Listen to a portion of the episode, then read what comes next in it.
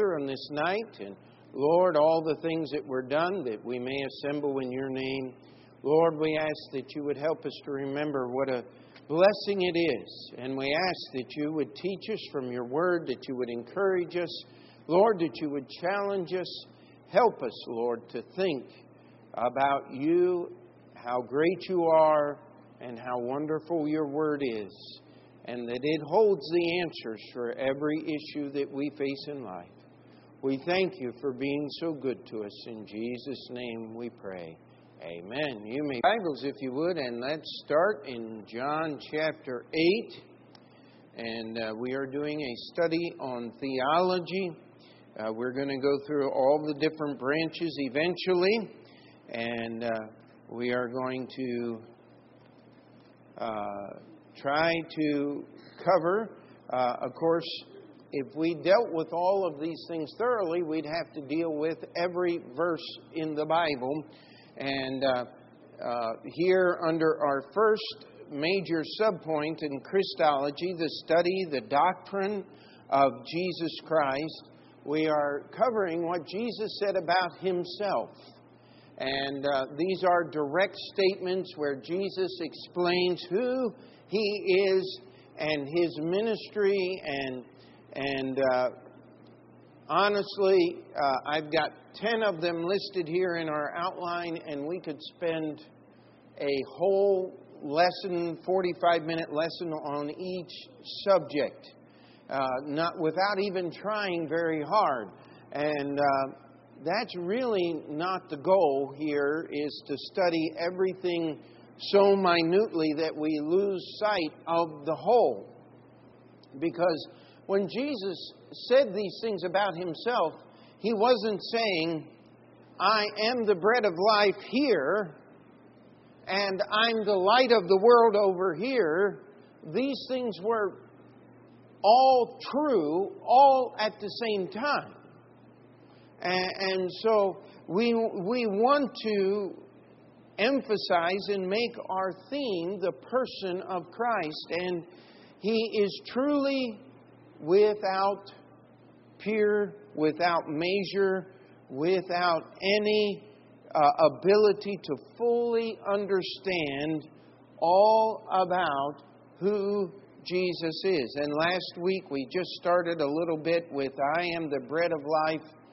And so many problems are solved if you'll just read what it says. Jesus was not just talking about a uh, a, a relationship, he was talking about assimilation. He was talking about something that is much deeper than the surface. And if we read the passage, he was not talking about physical things, he was talking about a spiritual partaking of the actual death, of the actual sacrifice of Christ to the point to when God looks at you and I he sees the sacrifice of Christ. I'll tell you what, you don't get that kind of salvation praying for five minutes in an elevator between floors. Uh, that's not a, well, uh, yeah, I think I'll give this Jesus thing a whirl.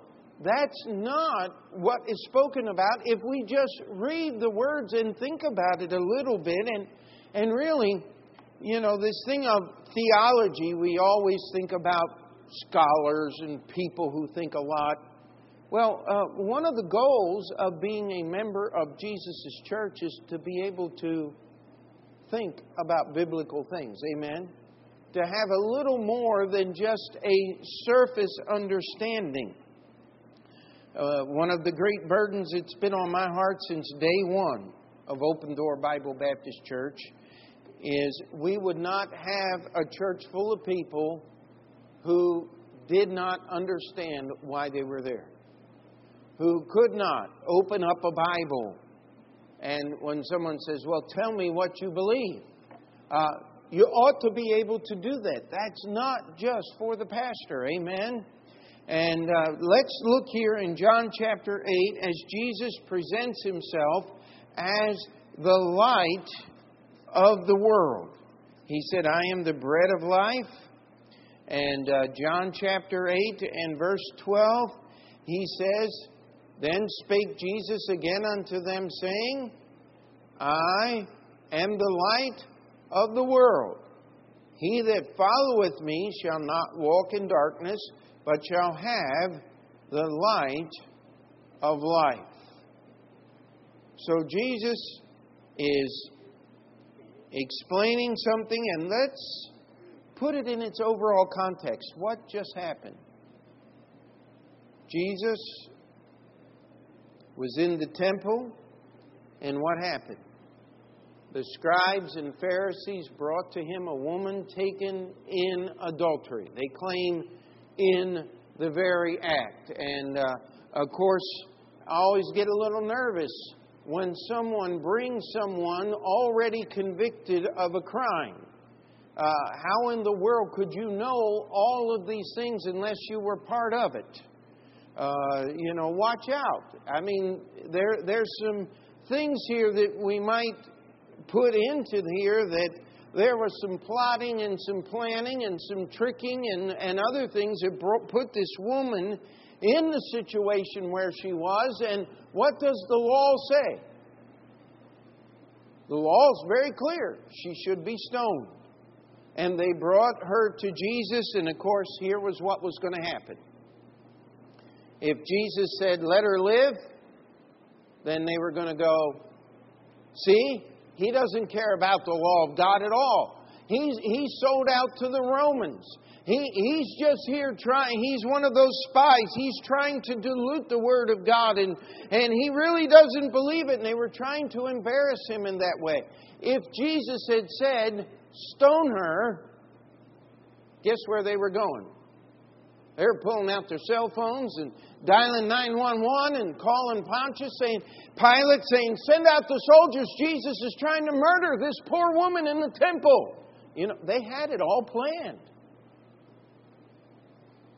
But guess what? Jesus sent away each one of those Pharisees convicted in their own heart of their own sin and sent away the woman convicted in her heart of her sin, yet centered on the one who saved her from her sin. I'll tell you what. Then Jesus says, I am the light of the world. That's the context, my friend. Jesus just wasn't a beacon sitting on a hilltop. He said, He that followeth after me. How many of you have ever tried to walk in the dark? I mean, my father in law put a set of stairs in that log cabin of his, and I think my name is on every step. I stubbed my toe or tripped on just about every step while we were there, and last night uh, somebody left the floodlight on, and I had to walk down the stairs in the dark and back up the stairs in the dark. And and uh, I'll tell you what. You know what I was wanting? I, I was wanting a little light because I, I wanted to see where I was going. I already stubbed my toe really good that day and just wasn't interested in repeating it. And the simple truth is, Jesus is saying, Listen, I'm the light of this world, but I'm not only a handy dandy flashlight to get you out of a jam, to keep you from hurting your toe. John chapter 1 In him was life, and the life was the what? Light of men. Do you think Jesus was thinking about John chapter 1 when he made this statement? I believe he was. He said, In me is life, and that life is the light of men. He says, I am the light of this world, meaning he, he gives life. He gives us direction. And uh, let's just, uh, oh, let's pick this one up. Look at verse 15. You, you wonder why these things are in there in connection, is because they are connected. uh, the Pharisees immediately began saying, You bear record of yourself, your record is not true. In verse 15, Jesus again cuts to the quick, to the heart. Ye judge after the flesh. I judge no man. And we hear a lot about judgment. Probably the most misquoted verse in all the Bible. Judge not, lest ye be judged. Oh, wait a minute. That's not what it's talking about, my friend. If you're going to judge things, what did Paul say? He that is spiritual judgeth all things. You know, your life is made out, up of judgment. I remember in in uh, physical science in ninth grade. It was a Christian course, and they they took an opportunity there to uh, uh, touch on this thing. How many would like to go across the bridge built out of the best lead that man has ever produced? I mean, my hand's not up because how many of you know what would happen to a lead bridge? It would collapse under its own weight. It's not a wise choice of material. In fact, judgment would tell us that we don't even want just steel, we want tempered steel. Uh, we want specifications. In fact, when we went to, to put the baptistry in, the engineer went through and he gave us specific uh, requirements that the steel had to be this and it had to be that, and the concrete under it had to be this and it had to be that, and, it, and, that was just to hold the baptistry up. And by the way, I assure you, the floor beams are plenty strong to hold it up all by itself. But the engineer said, This is what I want. If you don't have a proper understanding, guess what? Light is judgment. Jesus said, If I judge you, I'm not judging you alone. He says, Because God is judging you. And I am judging you. By the way, God can't judge you unless Jesus judges you, and Jesus can't judge you unless God judges you. Amen? Because it's one God. And so we have this idea here of understanding, of perception, of judgment, the ability to make choices, the ability to go through life and know where I am going. You know, they sit around in these philosophy classes and they ask the question Who am I? Where did I come from?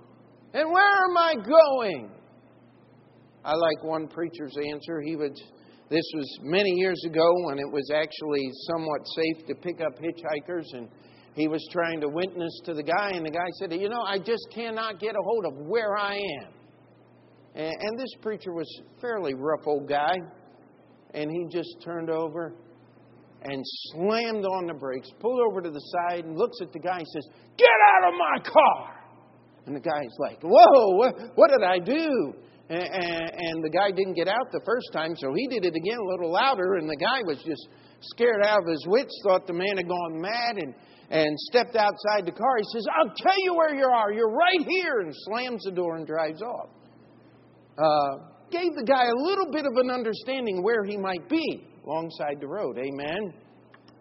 Those questions aren't near as complicated as they need to be if you have proper understanding. Ask a dumb question, guess what? You just might get a dumb answer. Or left alongside the road with like that poor fellow uh, the preacher told the story was actually the guy that claimed to have done this, and knowing the little bit I do know about this preacher, I think it's a true story. Uh, he's kind of mean on occasion. And the simple truth of the matter is, Jesus is saying, Listen, I'm the light of the world. Guess what that light is? That light is life, that light is direction, that light is understanding or judgment, the ability to make choices. You know what? You don't have to reinvent the wheel, nor do you have to experience sin to know that it's bad. Guess what? You could take God's word on it. That's light. Amen. You can know that you have life if you have the light of the Savior. And by the way, it's not an inner light, it's light from above. The devil is transformed into an angel of light. You better be careful. Now, turn with me to John chapter 9. Jesus is going to make this same statement. He says, As long as I am in the world, I am the light of the world. Well, let's put this in context. Verse 4 I must work the works of him that sent me while it is day. The night cometh when no man can work. As long as I am in the world, I am the light of the world. And when he had thus spoken, he healed the blind man that was born blind. John chapter 9, verse 5. You see, you know what light does? Gives you the ability to work. You ever tried to work in the dark? Doesn't get very much done, does it? Try to navigate in the dark? I said, "Well, I'll go by the I'll go by the North Star." You know, they make a big deal of that in the slaves heading north and things like that. But uh, don't try that at home. If you're lost in the woods, don't just head north unless you know something's there. Uh, you can get in the middle of the Adirondacks and just head north until you die of starvation, privation, exposure, and uh, animal intrusion. Uh, let, let me tell you, you're going to need a, just a little more than that. Jesus said, Listen, I'm the light of the world. You can't get anything done in the dark. You got to have light. And so we add that to this relationship, this assimilation, this partaking of the nature of the sacrifice of the work of Christ. He is the light, and yet we go on to chapter 10, and Jesus is going to give us another I am in verse 7 and verse 9. Then said Jesus unto them, Verily, verily, I say unto you, I am the door of the sheep. And uh, let's skip down to verse 9. I am the door. By me, if any man enter in, he shall be saved and shall go in and out and find pasture. Now, Jesus is using a picture here. Sheep was big business uh, in those days, had been since the days of Abraham.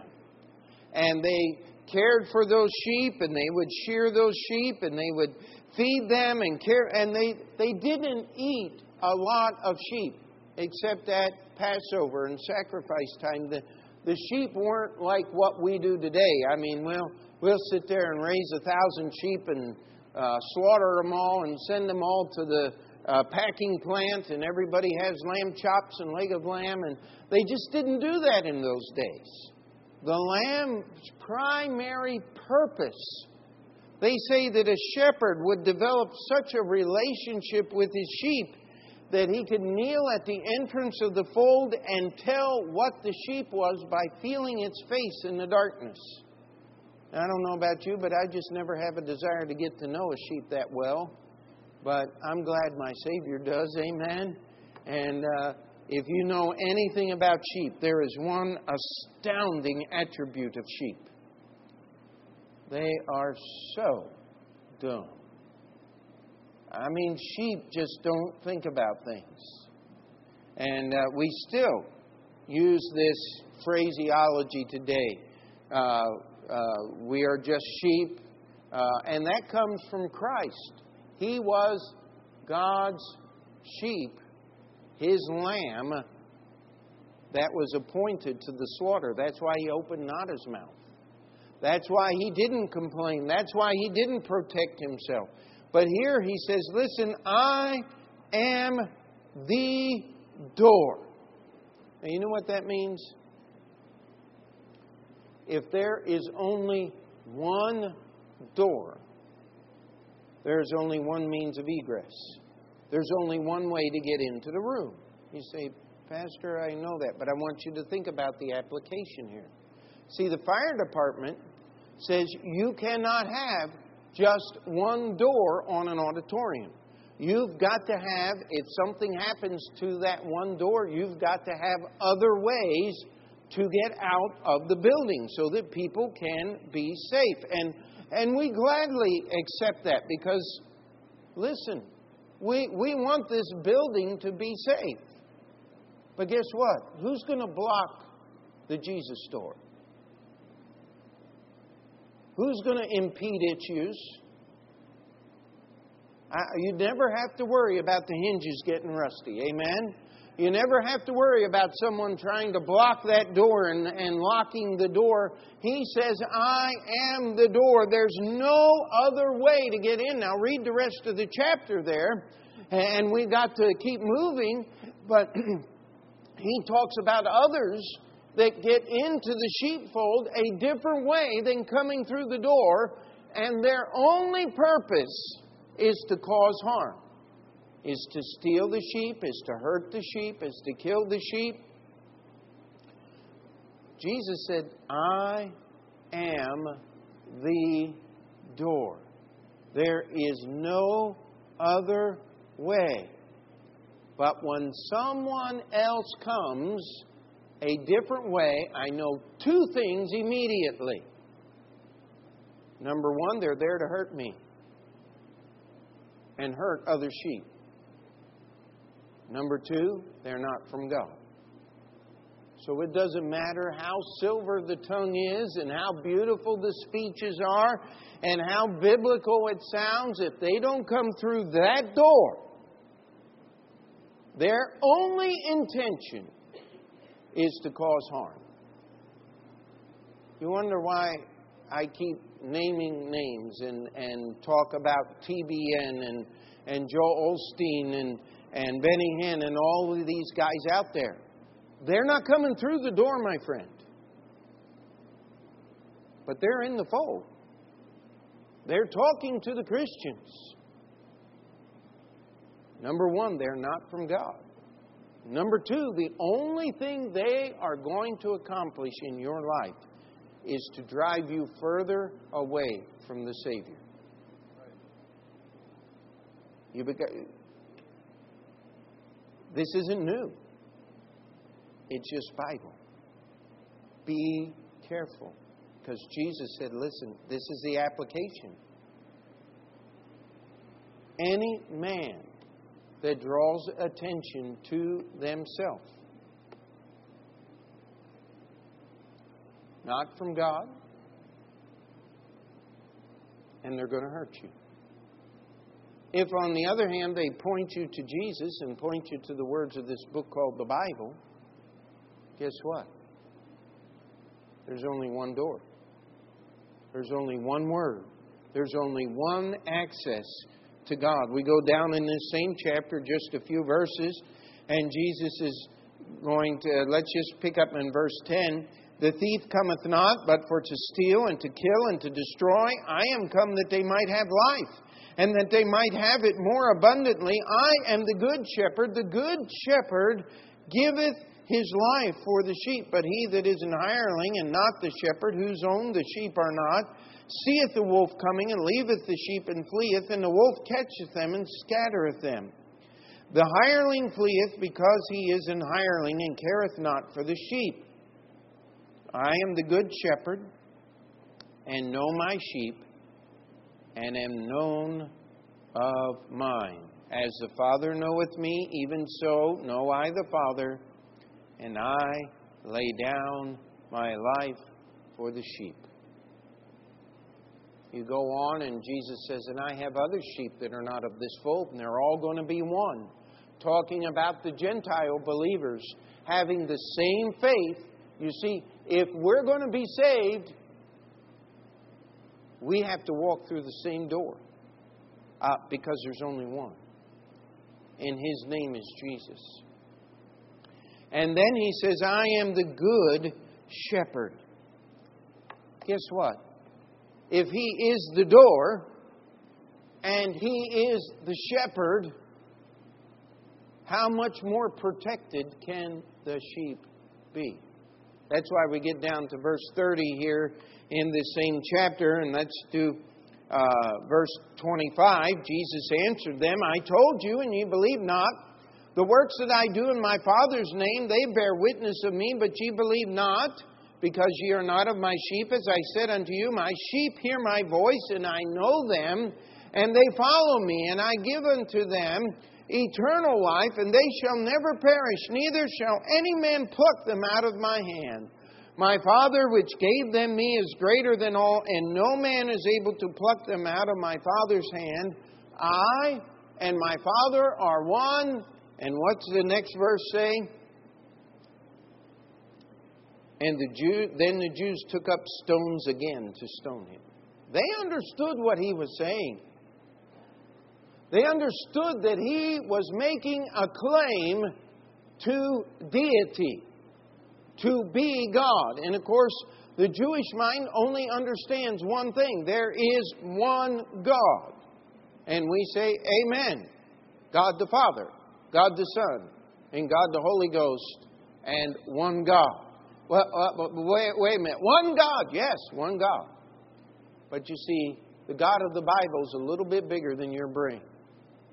And so, in order, and this is not the only reason, but in order for us to just begin to scratch the surface of the incredible enormity and greatness and goodness of our God, He has chosen to reveal Himself to us in three distinct and complete separate persons, yet one God. And if you explain it any further than that, you're into heresy. You say, but I, I just can't get it. Good. You were never meant to get it. It's one of those things we believe because Jesus said, I am the door. There's no other place to go. He said, I am the good shepherd. He said, I give my life for the sheep. I protect the sheep. By the way, what does he say? He says, I know my sheep and my sheep know me. Guess what? We're getting back into this thing of relationship here, are we not? To know someone is one thing. To be known by someone is something entirely different. Now, how many of you would know President Obama if he walked in the back door? You would recognize him. Now, I don't have any hope or faith that that would ever happen. But if he were to walk through that back door, would there be anyone in here that would not know who he was? We all know him. But would he call any of us by name? I mean, he might say, Hey, I read on your website, Pastor Pete, where's he? Uh, but he, he wouldn't. Uh, we could have uh, anybody stand up and say, Hey, that's me, he'd believe you. Why? Because he has no idea who I am. He doesn't know me. But Jesus said, Well, wait a minute. He says, I'm the good shepherd. You see, I know who my sheep are.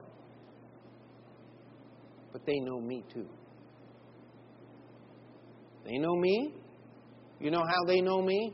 Because they listen to my voice.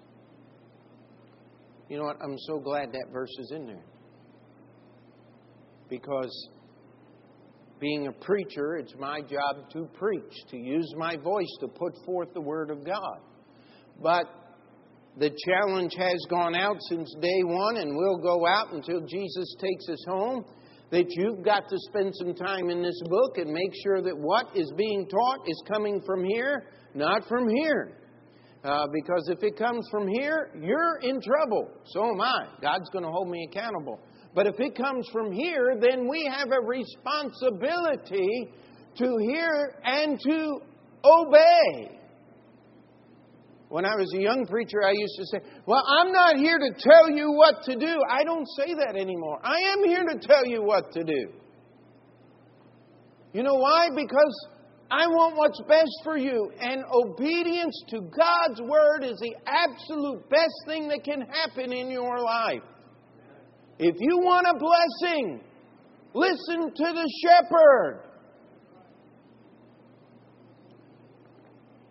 I remember uh, we were watching some of the old family videos, and there were some guys that showed up in those videos, and I remember talking to them, and they were talking to me and said, how, how, how do you get into the Marshall family? I mean, how uh, we were engaged at that time, and man, I was really a popular guy because there had been a lot of guys that tried to marry a Marshall girl and didn't make it, and and uh, we were engaged, and it was announced publicly. And so, how how did you do that? I said, Do you want the simple answer? I, and they say, Yeah. I said, Make sure it's God's will. And the guy said, Oh, no sweat. I know it's God's will. And I'm sitting here laughing because I know what the sister said about that guy when they weren't listening. And I knew it would never, ever be God's will for them to marry into the family. You see, when God communicates something, He lets the interested parties know. Amen? I mean, Brother Marshall didn't want to say yes back in 1988. I think he's. I asked him. I said, "Are you, are you still?" Uh, I said, "Are you uh, no, no longer upset that I busted up the family?" And he just gave me a big hug, and we uh, we got over that part. But that was hard for him. He had never had to give up a daughter before. Listen, but see, God had done something in Brother Marshall's heart. And by the way, it helps if the person you want to marry believes it's God's will as well.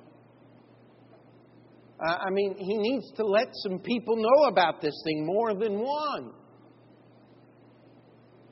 I remember in, in uh, as a member of Cleveland Baptist, we had just gotten there, and some guy come up and said, God's called me to, and listed all of these things he's going to do. I said, Have you talked to Pastor Thompson yet? He said, Oh, no, I don't need to talk to him. Well, guess what? He never did any of those things. Because when God tells you something, when God gives you direction, He'll, he'll give it to those people that are in your life that He wants to use to direct you as well. That's what it means to prove God's will in Romans chapter 12, 1 and 2. Jesus said, Listen, I am the door, I'm the good shepherd, I am the light, I am the bread of life. Uh, John chapter 10, verse 36. Jesus is explaining some things, and, and uh, verse 36, he says, Say ye of him whom the Father hath sanctified and sent into the world, thou blasphemest, because I said, I am the Son of God. Let me tell you something. The Pharisees understood what Jesus was saying. They understood who he claimed to be. And any bright boy that gets up and says Jesus never claimed to be God, well, I'll tell you what, they've not read their Bible very much. That's all we could say about that. That's the nicest thing we could say about them. But we get down here to verse 41. It says, And many resorted unto him, unto Jesus, and said, John did no miracle, but all things that John spake of this man were true. Look at verse 42. And many believed on him. We believe that Jesus is the Son of God because He said so. We have no problem with that. We don't divide God up into little pieces God the Father, God the Son, and God the Holy Spirit. It is one God, three completely separate persons. And we don't understand it, but He is the Son of God. And we believe Him and we worship Him as God because that's who He is. Amen? Look at just another chapter over, John chapter 11. Lazarus had been in the ground for four days. Jesus had not showed up when Mary and Martha had hoped that he would, and I'm sure that Lazarus, unless he was so sick that he he did not even know where he was or couldn't talk, that he was hoping Jesus would show up before he died. And Jesus chose not to come on purpose. And he gets there, and Martha meets him, and she says, Lord, he's been in the grave for four days. And look what Jesus says. Thy brother, verse 23, shall rise again. Martha said unto him, I know that he shall rise again in the resurrection at the last day. Now, where in the world did Martha get that idea?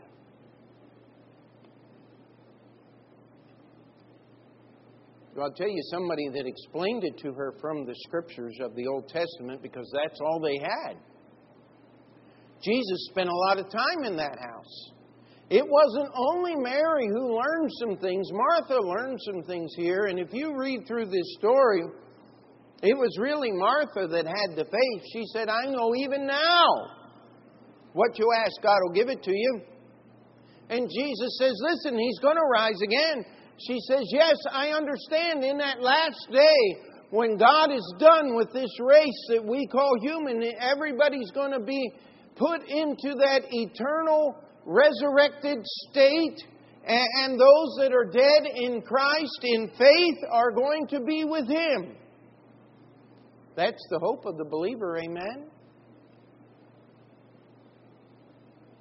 And Mary, Martha had faith in the eternal and in the future. But when Jesus said, Roll the stone away from the door, her faith wasn't near as strong then.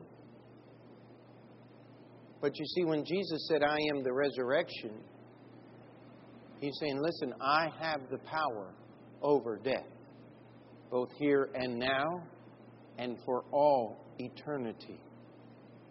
Why doesn't Jesus raise our sick ones from off their deathbeds and give them life? Because precious in the sight of the Lord is the death of his saints. He's got a time clock that he is working on, and each one of us are going to walk through that veil unless Jesus comes. That's the only way you escape walking through the valley of the shadow of death. But I'll tell you something. I don't need to fear any evil because He is the resurrection.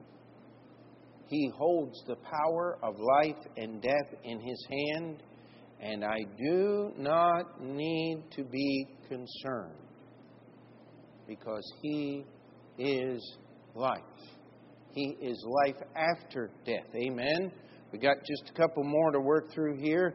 John chapter 14. If you've not memorized this verse, Jesus told uh, Philip as he was trying to figure out what way Jesus was going, Jesus said, I am the way, the truth, and the life. No man cometh unto the Father but by me. He said, I am the way. If you're going to have access to God, if you're going to get there, guess what? You've got to walk the way. If you're going to get into this building, You've got to come up on 35th Street, and you've got to be on the east side of the street to get into this building. If you don't go that way, you don't get in here. It just doesn't happen. Not unless uh, you're the amazing Spider Man or something like that, or Superman, or uh, which don't exist. You're not getting in. Jesus said, "Listen, I am the way. I'm the only access." I am the truth. Hey, we get back to discernment. We get back to a way of measuring. I mean, there are, what did Jesus say would, would be the trademark of the person the Bible calls the Antichrist? It's as if it were possible he would deceive the very elect. Why is it not possible? Because when I have the truth, I can measure things and know what isn't. That's why we're not answering every question that every knucklehead has ever come up with throughout all of history. If you want to sit around and try to figure out uh, whether uh, the mice that eat the crumbs from the wafer get grace or not, be my guest. How many angels dance on the head of a pin and other such really important stuff have at it, but not at this church. You know why? Because He is the truth. And we measure it by Jesus. And if it doesn't measure up, we're just simply not interested. And by the way, He is the life. If your life is not in Jesus, if the goal of your life is not the Lord Jesus Christ, if what you're living for is not Jesus, you're in trouble. Because Jesus said, I am the, the way, the truth, and the life. In John chapter 15, he says, I am the true vine. My Father is the husbandman. Guess what? It's the branch that is rooted in the vine, which is rooted in the ground. It's not the other way around. In fact, we put, I put a note here in your outline.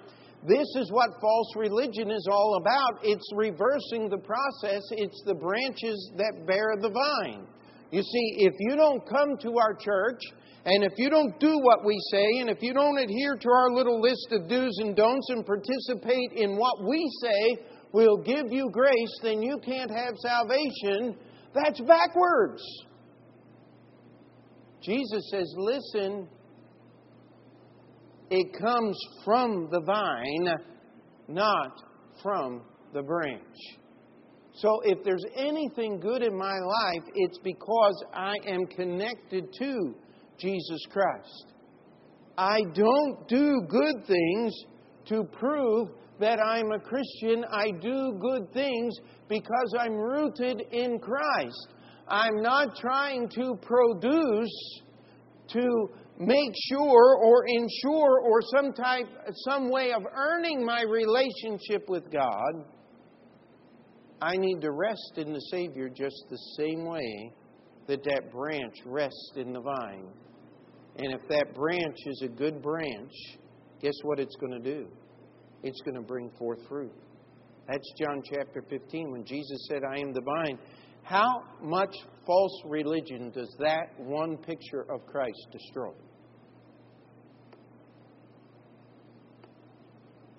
This is theology, my friend.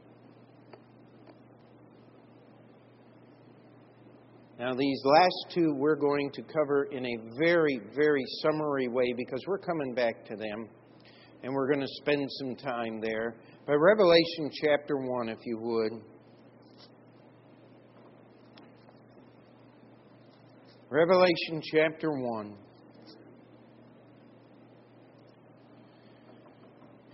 Look at verse 8. Jesus is speaking here. I am Alpha and Omega, the beginning and the ending, saith the Lord, which is, and which was, and which is to come, the Almighty. Verse 17 And when I saw him, I fell at his feet, and he laid his right hand upon me, saying, Fear not, I am the first and the last. I am he that liveth and was dead, and behold, I am alive evermore. Amen. And have the keys of hell and of death. If you're the first and the last, guess what? You're everything in between, too. Amen? If you're that which was, which is, and which is to come, guess what? You're there before it began, and you're going to be there after it all ends. You are the Almighty, the, eh, the Creator of the universe. Jesus is being shown to us, and he is publicly identifying himself to John as the glorified Son of God. But as we read through here, he is also what? He's the keeper of the candlesticks, my friend. The church belongs to him, not to any group of men. That's why we're an independent church.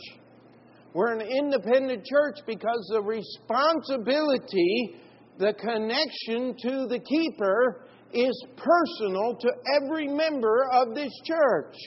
We're not going to withdraw that relationship and that responsibility by giving it to some committee down at headquarters that tells us what to do and who our pastor is going to be and what we're going to believe and what our Sunday school lessons are. We have a personal responsibility as the candle in the candlestick holder to the keeper of the candle. And what did Jesus tell the Ephesian church? He said, You don't do what I say, I'm taking you out of the candlestick. You're not going to give my light unless it's my light. By the way, He is the light of the world. Do you see how much overlapping there is in all of these pictures that Christ paints of Himself to teach us about Himself? And we go to Revelation chapter 22. Revelation chapter 22 in verse 16. I, Jesus, have sent mine angel to testify unto you these things in the churches. I am the root and offspring of David, the bright and morning star. This is Jesus' book. But he connects himself to the promises made to David and back to Abraham and yes to Adam and Eve in the garden that he is the seed of the woman that would destroy the serpent's head. It is he in whom all the families and all the nations of the earth shall be blessed. It is he who will sit upon the throne of his father David and yet be David's God.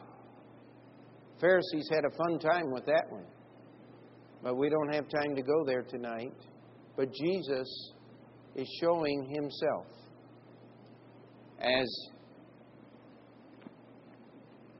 this is his book. This is his history. This is his direction. It's all about Jesus. We talk about the Old Testament and the New Testament. And people who are unfamiliar with what we mean think that we cut them up into two separate parts and there's nothing that connects the two. No, they're connected in Christ. Because David was the king in the Old Testament. Amen. And Jesus is the root and the offspring of David. He fulfills and takes all of the Old Testament promises and makes them applicable to you and I today. If you want to know anything about Christ, it's simply this He's everything. No, He's not in the wood that makes the pulpit and the pews. We're not pantheists. But I'll tell you what, He created the tree from which these trees grew. Amen. He's the one that gave the wisdom to men to be able to put these things together and use them. He is the bread of life. He is the light of the world. He is the door, the good shepherd, the Son of God. He is the resurrection and the life. He is the way, the truth, and the life. He is the true vine. He is the first and the last. He is the root and offspring of David and the bright and morning star. He is. And all God's people said, Heavenly Father, we come before you today, this evening, and Lord, we just ask that you would give us a greater vision of who you are. Lord, that in our crazy and hectic schedules, that we would take a moment and go through these verses and ask you to help our little minds stretch so that we could comprehend the depth of your love for us. Not that we'll ever reach the end, but Lord, at least let us gaze over the vast and endless plain of your goodness and your greatness and your presence and your being. Lord, let us get so full of you that when any impostor steps into the light, they are immediately shown as the hideous and dangerous thief that you call them in John chapter 10. The Lord, we would have the judgment, we'd have the light they would show up that silver tongued beauty as the hideous servant of Satan who would destroy us if we were not wary, if we did not know his tricks. Lord, help us to look at the greatness of our Lord. In Jesus' name we pray. And we'll take just a moment, have the piano play.